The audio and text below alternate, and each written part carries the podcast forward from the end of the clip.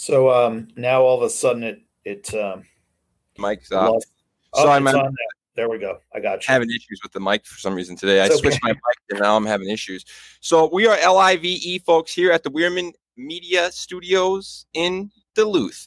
And I just made a podcast episode a little bit ago on Tupac Shakur and uh, the episode was talking about how Tupac was intimate and exotic atomic matter. And what I mean by that is when we improve our fictional interpretation of our universe and ourself, we start to have a more transparent universal truth as far as our interpretation and our ability to be dynamic information processors. And it was a really interesting, fun episode to do, and uh, I look forward to doing more like that. But I want to lean into my guest we have here. I have a special guest, Alexander. How do you pronounce your last name? Gutterman. Yeah, and Alex is fine for the interview. Alex. It's just for my credits and stuff. It's always the full name. Yeah, Gutterman. And uh, since based on what I know, and I want, I'm going to lean into a little bit of your origin story, and then a little bit what I'm going to lean the most on though is fiction because I talk so much about fiction, and I'm super curious to hear like your perspective on some of the stuff I bounce back off you. So why don't you just go ahead and you lean in with like a a couple, two, three key points or four key points, and give a little insight to our audience and community that's going to be listening or is listening, uh, and they get to know you. Sure. And uh, what specifically would you like me to speak to? just like where you're from, where you grew up, and then how Sure. you ended up where you are. Okay, sure. So I'm a, a native New Yorker. I was born in Manhattan, uh, uh, Mount Sinai Hospital in 1964, and I grew up in New York City. Um, my family uh, moved when I was seven to the Upper West Side, where we've been since then. Uh, we were at 90th and Riverside for many, many years, and now uh, when my brother and I went off to college, then it was 95th between West End and Broadway, and we're still there. Um, my background is what you might call the um, East Coast Ivy League aristocracy. My great grandfather's portrait hangs at Harvard. Um, we have a, a pretty significant, uh, meaningful family history going back on many continents, many, many centuries. Uh, and that was sort of a little bit of the, the, the fuel that I had coming in. And that family on both sides, but is extraordinarily devoted to uh, history, the arts, language, literature, science. Um, and essentially learning uh, as a whole, culture, art, and learning. Um, so the, that that uh, that background, my father was a Wall Street attorney, and my mother was a bit of a philanthropist. She worked. She also did a lot of traveling. Um, uh, my younger brother um, ended up um, at as the Reuters uh, chief news correspondent in Russia, and now as a journalist in Prague and I um, I went up through first a private school with a lot of theater and literature, and then a science focused public school. Then at Dartmouth College, where I had um, a multiply decorated career in philosophy and the arts, uh, a master's in philosophy, and then um, those are some some backgrounds. Uh, also, lots of time in mystical pursuits in the outdoors, martial arts, um, the arts, painting, poetry and I came to film a little bit later, although I came to film, and we'll get to that, I'm sure, as a kind of a confluence of a variety of factors personal, philosophic, leadership, and the arts. But going back uh, a little bit more in terms of the background, um, the, the uh, theater. Theater played a huge role in my childhood as, a, as an off Broadway actor in New York as a child actor, and also um, working in school plays. Um, and um, the the theatrical work was a profound influence on eventual development into film, as was research into poetry, philosophy, um, film, and television, and and media within the world's museums.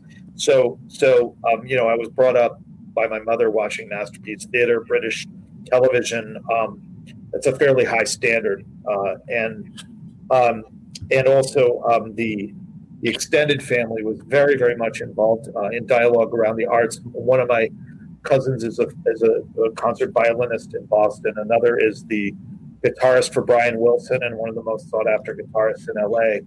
And uh, there are lawyers and poets and uh, and all sorts of historians. So that's the kind of mix out of which this particular consciousness uh, arose and um, and that is probably at least a little bit of good background for you and your folks. I would agree. That's a really that's pretty much exactly right. And then I'll lean into a little bit of asking a few questions on that, and then we'll lean into some of the fiction and like some of your projects. Sure. Like for me, I actually am only, I'm 29 and I just recently had this perspective where because I started a podcast and I started testing, measuring, and developing, and I didn't realize it. But once I started doing the show and I started questioning myself and other people, I realized, wait, this is qualitative data.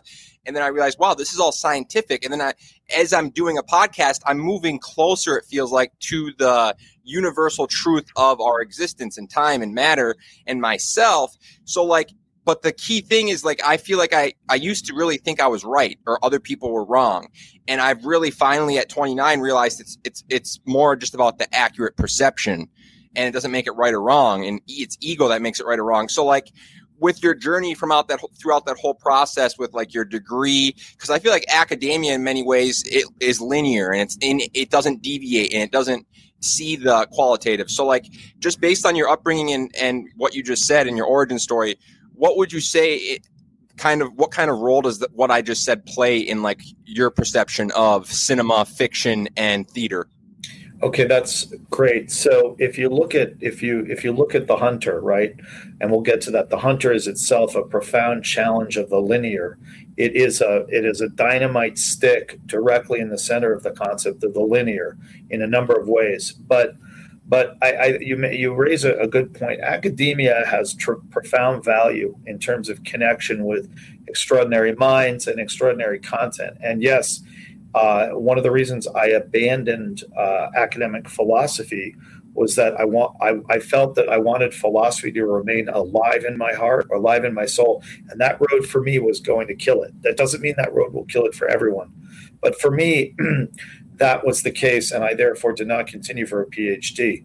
One other thing that I want to add that, that your remark prompted was that the what I didn't mention in the origin story was a personal, if you will, spiritual quest. And I don't want to use that phrase in any melodramatic way, but if you look, for example, at the importance of ambiguity and uh, audience creativity in both of my films, but particularly in The Hunter, what I believe the most important influence on that aspect of my work is Zen. Uh, Zen, Zen, which Zen, as you know, uh, strives to take a hammer to linearity, but not rest in the void or not rest in the nihilism which is created when that hammer does its work with linearity.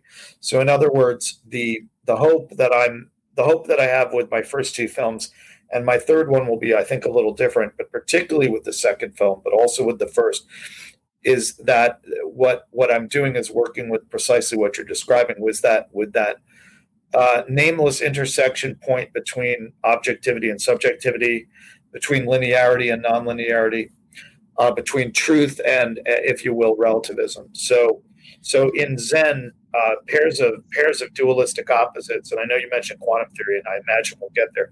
Pairs of dualistic opposites are melted in a higher unity that is both, neither, and above those two, and that proceeds to infinity. Uh, and so I'm working, I believe, uh, with that fundamental dynamic.